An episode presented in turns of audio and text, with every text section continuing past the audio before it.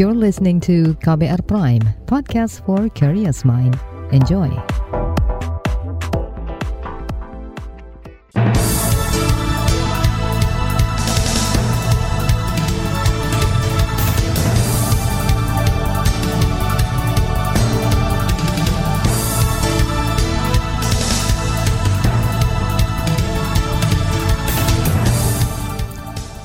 Selamat pagi saudara, senang sekali kami bisa menjumpai Anda kembali melalui program Buletin Pagi edisi Kamis 27 Januari 2022 bersama saya Ardi Rosyadi. Sejumlah informasi pilihan telah kami siapkan di antaranya Indeks Persepsi Korupsi Indonesia masih di bawah rata-rata global. Penggunaan energi fosil batubara diproyeksikan meningkat dan zona merah COVID-19 kembali muncul di DKI Jakarta. Inilah Buletin Pagi selengkapnya. Terbaru di Buletin Pagi. Lembaga Transparansi Internasional Indonesia merilis capaian skor Indeks Persepsi Korupsi atau CPI Indonesia 2021 berada di angka 38 dari 100 poin. Dengan angka ini, Indonesia menempati peringkat 96 dari 180 negara yang disurvei. Deputi Transparansi Internasional Indonesia Wawan Suyatmiko mengatakan raihan skor IPK Indonesia itu masih di bawah rata-rata global, bahkan lebih rendah ketimbang negara-negara ASEAN lainnya semisal Malaysia dengan skor 48 dari 100, bahkan Timor Leste yang mencapai 41 dari 100 poin. Dalam sekitar dua dekade CPI begitu ya, Indonesia mengalami uh, fluktuasi seperti kita ketahui pada tahun 2020 lalu uh, Indonesia sempat drop uh, dari tahun 2019 uh, dari angka 40 menjadi 37 gitu. Ya. Nah, tetapi kalau kita menghitung lagi uh, dalam regresi linearnya itu terdapat uh, satu improvement begitu ya. Sekira 0,9 kenaikan per tahun. Menurut Wawan, kenaikan satu poin itu ditunjang oleh beberapa faktor, antara lain kenaikan signifikan pada faktor risiko korupsi yang dihadapi oleh pelaku usaha pada sektor ekonomi, seperti penyuapan pada area-area ekspor-impor, kelangkaan penunjang, pembayaran pajak, serta kontrak dan perizinan. Sementara ada tiga indikator yang mengalami stagnasi dan tiga indikator yang lainnya justru mengalami penurunan, terutama terkait korupsi politik dan penegakan hukum yang masih belum ada perbaikan yang signifikan. Saudara indeks persepsi korupsi menggunakan skala 0 untuk korupsi yang tinggi hingga 100 untuk korupsi yang rendah. Oleh karena itu semakin tinggi nilai persepsi sebuah negara artinya semakin rendah pula korupsi yang terjadi di negara tersebut. Pemerintah berkomitmen menjadikan capaian Indeks Persepsi Korupsi atau IPK 2021 sebagai momentum perbaikan tata kelola layanan publik serta penguatan integritas dan kredibilitas. Hal itu guna mempercepat pemulihan dan kebangkitan pasca pandemi COVID-19. Staf khusus Menko Polhukam RI Budi Kuncoro menyebut pemerintah terus berupaya memperkuat penegakan hukum tindak pidana rasuah sebagai upaya pemberantasan korupsi. Eh, pemerintah mempunyai komitmen untuk melakukan pencegahan dan penanganan korupsi dengan kebijakan strategi nasional pencegahan korupsi yang ini berfungsi sebagai acuan kementerian, lembaga, pemerintah daerah, dan pemangku kepentingan lainnya dalam melakukan aksi pencegahan korupsi di Indonesia. Dan pemerintah juga terus mengembangkan sistem anti korupsi dalam pelayanan publik melalui penilaian wilayah bebas dari korupsi, serta wilayah birokrasi bersih dan melayani, juga dikembangkan whistleblower system untuk mendeteksi sejak dini perilaku koruptif serta mengambil mengambil langkah penindakan tegas. Staf khusus Menko Polhukam RI Budi Kuncoro menambahkan sejumlah upaya konkret pembenahan persepsi korupsi meliputi penguatan penanganan perkara pidana terpadu berbasis teknologi informasi, pembahasan RUU perampasan aset, RUU pembatasan uang kartal hingga penyelesaian kasus BLBI. Selain itu pemerintah juga tengah mendiskusikan pemberantasan shadow ekonomi yaitu aktivitas ekonomi ilegal yang menggelapkan pajak seperti penyelundupan, perjudian, narkoba dan lain-lainnya yang mengakibatkan rendah rendahnya rasio pajak. Senada dengan Budi Kuncoro, Deputi Bidang Hukum di Kepala Staf Kepresidenan Jaleswari Pramodawardani menilai pekerjaan besar yang harus dituntaskan untuk perbaikan IPK Indonesia yakni indikator terkait dengan aparat penegak hukum, politik, demokrasi, dan birokrasi yang mengalami stagnasi. Tim pengarah strategis nasional pencegahan korupsi itu memastikan pemerintah bersama KPK akan terus meningkatkan upaya pembenahan sistem pencegahan korupsi, di antaranya dengan aksi satu peta dan pembenahan tata kelola ekspor impor komoditas strategis, pembenahan dan utilisasi NIK, digitalisasi pengadaan barang dan jasa, serta penguatan kanal aduan layanan publik. Sementara itu, Komisi Pemberantasan Korupsi KPK berharap upaya pembenahan pemberantasan korupsi dapat diperbaiki dengan kerjasama seluruh elemen kekuasaan. Ketua KPK Firly Bahuri mengatakan salah satu komponen yang menyebabkan indeks persepsi korupsi Indonesia masih rendah adalah rendahnya indeks penegakan hukum serta pelaksanaan praktik demokrasi di Indonesia. Mengukur ketaatan satu negara dalam penegakan hukum, rule of law, mengukur penyalahgunaan kewenangan publik pada kekuasaan eksekutif, yudikatif, polisi, militer, dan legislatif dengan angka 23. Tentu ini PR besar bagi kita bersama-sama.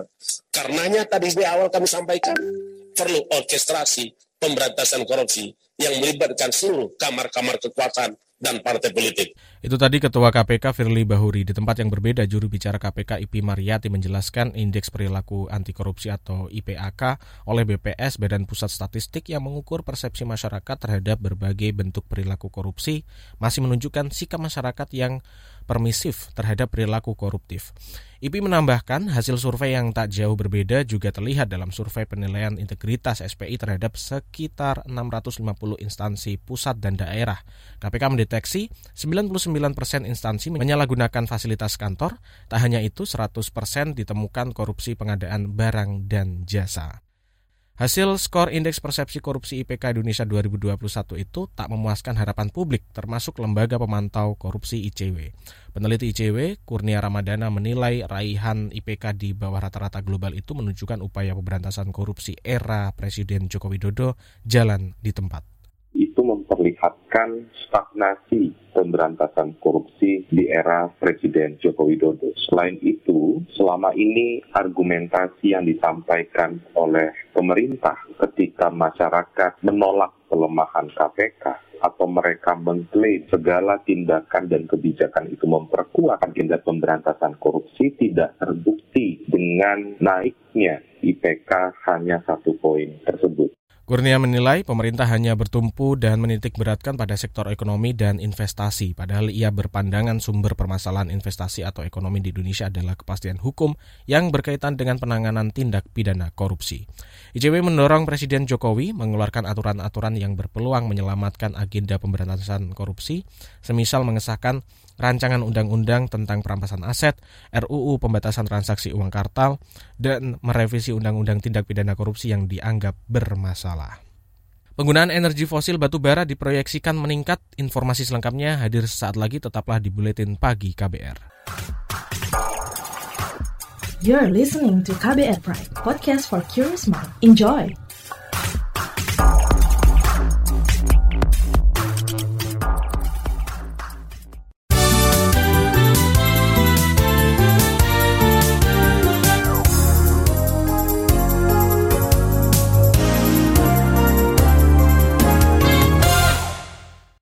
Kementerian Energi Sumber Daya Alam dan Mineral ESDM memproyeksikan penggunaan energi fosil batu bara akan terus meningkat untuk memenuhi pasokan bahan baku industri dan menyuplai kelistrikan negara. Sekretaris Jenderal Kementerian ESDM Ego Syahrial menambahkan pada tahun lalu produksi batu bara untuk memenuhi kebutuhan dalam negeri mencapai lebih dari 130 juta ton. Pasukan pasokan bahan mentah itu dianggap dapat meningkat menjadi sekitar 160 juta ton pada tahun ini. Saat ini pembangkit listrik masih didominasi oleh pembangkit fosil yang berpotensi menghasilkan emisi karbon. Sedangkan pembangkit EBT pemanfaatan pemanfaatannya masih relatif kecil. Di samping itu akses listrik untuk masyarakat belum mencapai 100% dan konsumsi listrik per kapita di Indonesia masih relatif rendah. Ego menyebut meningkatnya penggunaan batu bara itu tak terlepas dari bertambahnya pembangunan pembangkit listrik tenaga uap atau PLTU oleh negara. Kita ke informasi lainnya, epidemiolog mendesak pemerintah segera menghentikan sementara kebijakan pembelajaran tatap muka kapasitas 100%. Epidemiolog dari Universitas Griffith Australia Diki Budiman menyoroti capaian vaksinasi anak usia 6-11 tahun yang masih rendah. Terlebih, sebagian anak memiliki komorbid sehingga kondisi tubuhnya rawan terinfeksi Omikron angka kematian di era Omikron ini meningkat dua kali lipat loh untuk anak. Yang sebelumnya 30 30-an per bulan di era Delta, Alpha ya dan lain sebagainya, Beta, tapi begitu Omikron dua kali lipat meningkat di 60-an. Ini sekaligus mengikis me, mengikis habis membantah bahwa Omikron itu mild atau ringan atau tidak parah itu salah besar. Diki juga menekankan dampak Omikron kepada anak-anak telah memecahkan rekor dibandingkan varian sebelumnya dari segi kasus kesakitan, hunian rumah sakit, maupun angka kematian. Berdasarkan data Kementerian Kesehatan, kasus COVID-19 dalam 24 jam terakhir sudah tembus 7.000 kasus. Kasus harian itu paling tinggi sejak September tahun lalu. Ribuan buruh berencana menggelar aksi demonstrasi di depan gedung DPR RI Senayan Jakarta pada 7 Februari mendatang. Presiden Konfederasi Serikat Pekerja Indonesia KSPI Said Iqbal menyampaikan ada dua hal yang akan diangkat dalam aksi buruh turun ke jalan tersebut. Pertama menolak Omnibus Law Undang-Undang Tenaga Cipta Kerja, kedua yaitu meminta DPR memanggil Menteri Tenaga Kerja atau Presiden lantaran dianggap membangkang dari putusan Mahkamah Konstitusi MK terkait Undang-Undang Cipta Kerja. Pada tanggal 7 Februari, aksi depan DPR akan diikuti lebih dari 10.000 buruh. Sedangkan aksi di puluhan provinsi lainnya akan juga diikuti oleh ribuan buruh. Antara lain Provinsi Jawa Barat di Bandung, Provinsi Banten di Serang, Provinsi Jawa Tengah di Semarang, Provinsi Jawa Timur di Surabaya, Provinsi Sumatera Utara di Medan, Provinsi Aceh di Banda Aceh, Kepulauan Riau di Batam, Sulawesi Selatan, Kalimantan Selatan, Maluku, Sulawesi Utara, dan beberapa provinsi lain. Said Iqbal mengatakan tak hanya berpusat di Jakarta, ribuan buruh juga akan menggelar aksi yang sama di sejumlah daerah. Kita ke informasi lainnya, Mahkamah Kehormatan Dewan MKD DPR RI resmi menerima laporan dugaan pelanggaran kode etik yang dilakukan anggota Komisi Hukum DPR RI dari fraksi Partai Demokrasi Indonesia Perjuangan PDIP, Arteria Dahlan. Laporan ini terkait pernyataan Arteria yang meminta Jaksa Agung Sanitiar Burhanuddin mencopot oknum Kepala Kejaksaan Tinggi yang menggunakan bahasa Sunda dalam rapat. Laporan tersebut dilayangkan oleh masyarakat penutur bahasa Sunda. Anggota MKD DPR RI dari fraksi PKB Maman Imanul Haq berjanji bakal memproses laporan masyarakat penutur bahasa Sunda terhadap Arteria. Ia meminta publik mengawal proses sidang kode etik terhadap Arteria hingga tuntas. Maman pun menyampaikan laporan yang dilayangkan masyarakat penutur bahasa Sunda sudah lengkap dan dapat dilanjutkan ke tahap selanjutnya. Kita ke informasi mancanegara. Dewan Narkotika Thailand resmi menghapus ganja dari daftar obat-obatan terlarang pada hari Selasa kemarin. Thailand pun menjadi negara pertama di Asia Tenggara yang melegalkan ganja untuk penggunaan medis dan penelitian. Di bawah aturan baru ini, warga diizinkan mengkonsumsi hingga menanam ganja di rumah meski tetap harus memberitahu pemerintah daerah masing-masing. Jika menanam ganja tanpa pemberitahuan pemerintah setempat, maka akan dikenakan denda setara 86 juta rupiah dan hukuman 3 tahun penjara. Dan setiap warga yang diketahuan menjual ganja tanpa izin akan didenda sekitar 130 juta rupiah. Dari Thailand kita Beralih ke informasi olahraga, pertandingan laga persahabatan FIFA Matchday antara Indonesia dan Timor Leste hari ini dipastikan tanpa kehadiran penonton. Pelatih tim nasional Indonesia Sintayong memahami keputusan bahwa laga persahabatan yang digelar itu harus menerapkan protokol kesehatan COVID-19. Sementara pelatih Timor Leste, Fabio Masial, berharap pemain asuhannya mampu meraih kemenangan meski tanpa dukungan langsung oleh supporter. Adapun pertandingan Indonesia Timor Leste digelar hari ini pukul 19 waktu Indonesia Barat. Di bagian berikutnya kami akan hadirkan laporan khas KBR bertajuk Ancaman Omikron pada Anak-anak. Nantikan sesaat lagi. You're listening to KBR Pride, podcast for curious mind. Enjoy!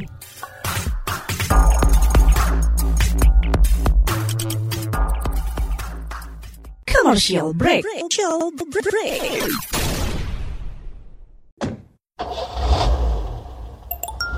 Sudah tahu yang satu ini. Sekarang kabar baru ada di playlist teman perjalananmu.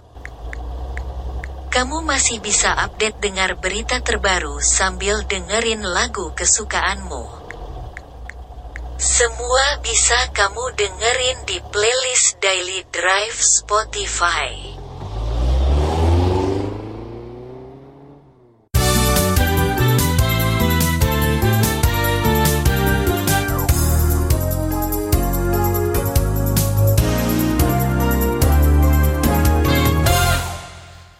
Anda masih bersama kami di Buletin Pagi KBR dan saudara kami sampaikan laporan khas KBR pemerintah bersikukuh menggelar pembelajaran tatap muka PTM 100% meski sejumlah kalangan sudah mendesak untuk mengevaluasi kebijakan ini.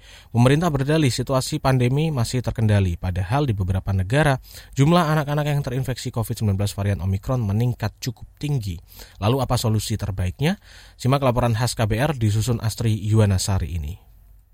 Sejumlah organisasi profesi mengkritik kegiatan pembelajaran tatap muka PTM 100% yang masih tetap berjalan meski kasus COVID-19 meningkat drastis selama beberapa pekan. Organisasi itu antara lain Ikatan Dokter Anak Indonesia atau IDAI dan Perhimpunan Dokter Paru Indonesia PDPI. Mereka mendesak pemerintah mengevaluasi kebijakan PTM 100%, terutama untuk anak usia di bawah 11 tahun. Alasannya, kepatuhan anak-anak usia 11 tahun ke bawah terhadap protokol kesehatan masih belum baik. Selain itu, pelaksanaan vaksinasi untuk anak masih terbatas dan belum merata ke seluruh daerah. Laporan dari beberapa negara, proporsi anak yang dirawat akibat infeksi COVID-19 varian Omikron lebih banyak dibandingkan varian-varian sebelumnya.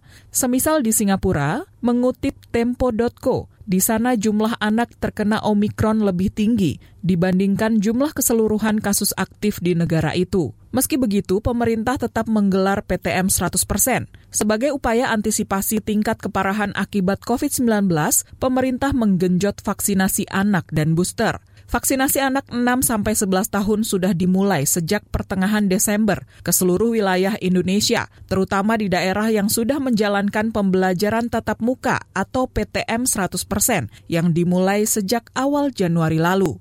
Vaksin yang digunakan ialah produksi Sinovac, yaitu CoronaVac atau vaksin yang sudah diolah PT Bio Farma. Vaksin tersebut sudah mengantongi izin penggunaan darurat dari Badan Pengawas Obat dan Makanan atau BPOM untuk diberikan kepada anak usia 6-11 tahun. Vaksinasi anak dilakukan berdasar keputusan Menteri Kesehatan dan rekomendasi dari kelompok penasihat teknis untuk imunisasi Indonesia atau ITAGI. Ketua ITAGI Sri Rezeki Hadinegoro memberikan catatan untuk pelaksanaan vaksinasi anak 6-11 tahun. Imunisasi walaupun anak-anak ini masih mungkin juga kita takutkan ada efek samping ya. Tentu kita harus menyediakan sarana-sarana yang untuk menunjang Misalnya kita harus ada oksigen, ada tempat kalau dia misalnya pusing bisa tiduran eh, di sekolah, mungkin ada peralatan atau obat-obatan yang diperlukan untuk emergency. Ketua Itagi Sri Rezeki Hadinegoro menambahkan, para orang tua juga perlu memberi dukungan serupa untuk mendorong percepatan vaksinasi COVID-19 untuk anak di Indonesia, yaitu dengan memberikan pengertian bahwa setiap anak perlu menerima vaksin agar terlindung dari penularan virus ini ini. Berdasarkan dashboard vaksinasi DKI Jakarta per 25 Januari 2022, cakupan vaksinasi anak 6-11 tahun di ibu kota mencapai 68 persen untuk vaksinasi tahap pertama dan 29 persen untuk vaksinasi tahap kedua. Kepolisian Republik Indonesia turut berupaya mempercepat vaksinasi anak melalui program vaksinasi merdeka untuk anak 6-11 tahun sejak awal Januari lalu. Kapolri Listio Sigit Prabowo mengatakan kebijakan ini sesuai instruksi Presiden Joko Widodo. Tujuannya antara lain untuk mengurangi tingkat keparahan jika seseorang terinfeksi corona. Tentunya ini saya memberikan apresiasi terkait dengan upaya ini dan tentunya ini juga kami dorong untuk wilayah yang lain di 30 provinsi karena secara total hampir kurang lebih 26 juta anak-anak kita yang harus divaksinasi secara tepat. Kapolri Listio Sigit Prabowo menyebut PTM 100% menjadi tantangan tersendiri sebab sudah hampir dua tahun anak-anak kehilangan waktu belajar efektif karena pandemi. Kata dia, vaksinasi anak adalah salah satu upaya mempersiapkan sumber daya manusia yang unggul dengan melindungi mereka dari serangan virus. Namun, ahli epidemiologi dari Universitas Griffith Australia Diki Budiman meminta pemerintah berkaca pada kasus Omikron di negara lain, salah satunya Afrika Selatan. Kata dia, di sana kematian anak akibat varian Omikron dapat meningkat hingga dua kali lipat dalam kurun waktu satu bulan. Karena itu, kata dia, perlu pencegahan secepatnya, bukan bereaksi ketika dampak Omikron semakin memprihatinkan. Ada 780 kematian anak, atau dikira-ratakan tuh 35 kematian anak per bulan. Ini di Afrika Selatan. Nah, sejak Omikron itu kematiannya kalau dirata-ratakan 61 kematian anak per bulan karena Omikron. Sementara itu menurut ex-direktur Badan Kesehatan Dunia WHO Asia Tenggara, Chandra Yoga Aditama, anak-anak berpotensi mengalami komplikasi berat atau multisystem inflammatory in children associated with COVID-19 dan bahkan komplikasi long COVID-19. Demikian laporan khas KBR, saya Astri Yuwanasari. Informasi dari berbagai daerah akan hadir usai jeda, tetaplah bersama kami di Buletin Pagi KBR. You're listening to KBR Pride, podcast for curious mind. Enjoy!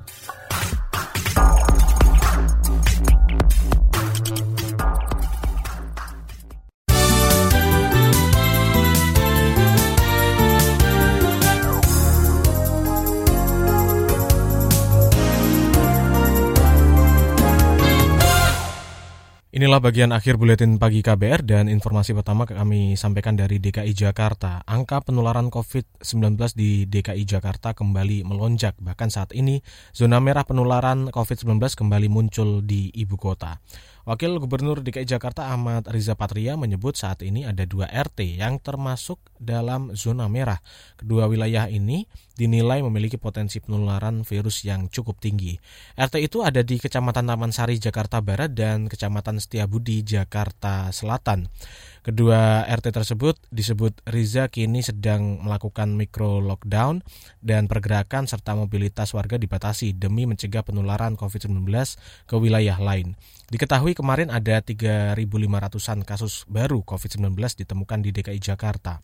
Dilansir dari situs resmi Pemprov DKI Jakarta, dengan penambahan kasus tersebut maka angka kumulatif kasus COVID-19 di DKI Jakarta menjadi 880-an ribu jiwa. Kepolisian telah mengidentifikasi pelaku pembakaran tempat hiburan di Sorong, Papua Barat. Juru bicara Mabes Polri, Ahmad Ramadan, mengatakan pelaku belum ditangkap karena masih dilakukan pendalaman. Saat ini pelaku, pelaku ini pelaku dalam kasus tersebut ya, sudah teridentifikasi namun belum dilakukan penangkapan. Masih diidentifikasi. Kita masih melakukan pendalaman terhadap para pelaku-pelaku tersebut.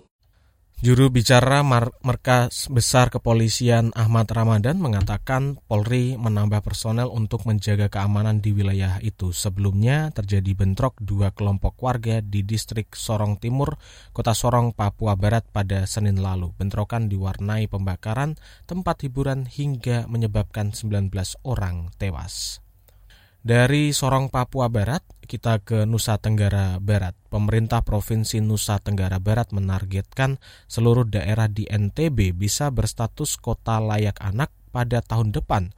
Kepala Dinas Pemberdayaan Perempuan Pelindungan Anak Provinsi NTB, Husnani Diati, Nurdin mengatakan yang dibutuhkan untuk mewujudkan kota layak anak adalah komitmen pimpinan daerah untuk memenuhi hak anak dari segala aspek. Poin pentingnya bagaimana orang itu bisa uh, perhatian kepada anak, memberikan pelayanan kepada anak karena apa? Pemenuhan hak anak yang 31 mulai dari makannya, dari bermainnya, dari kesehatannya, dari ekonominya sampai kepada sekolahnya. Sejauh ini dari 10 kabupaten kota di NTB baru 5 daerah yang sudah menyandang status kota atau kabupaten layak anak. 5 daerah itu adalah Kota Mataram, Lombok Barat, Dompu, Bima, dan Kota Bima. Di daerah itu semua perangkat daerah ikut dilibatkan seperti Dinas Kesehatan, Dinas Pendidikan, Dinas Perhubungan untuk menjamin transportasi siswa ramah anak, dan Dinas Pekerjaan Umum untuk menjamin ketersediaan ruang terbuka hijau dan ruang bermain anak. Informasi dari Nusa Tenggara Barat menutup jumpa kita di Buletin Pagi hari ini. Pantau juga informasi terbaru melalui kabar baru situs kbr.id Twitter kami di akun @beritaKBR serta podcast di kbrprime.id. Akhirnya saya Ardi Rosyadi bersama tim yang bertugas undur diri. Salam. Thank you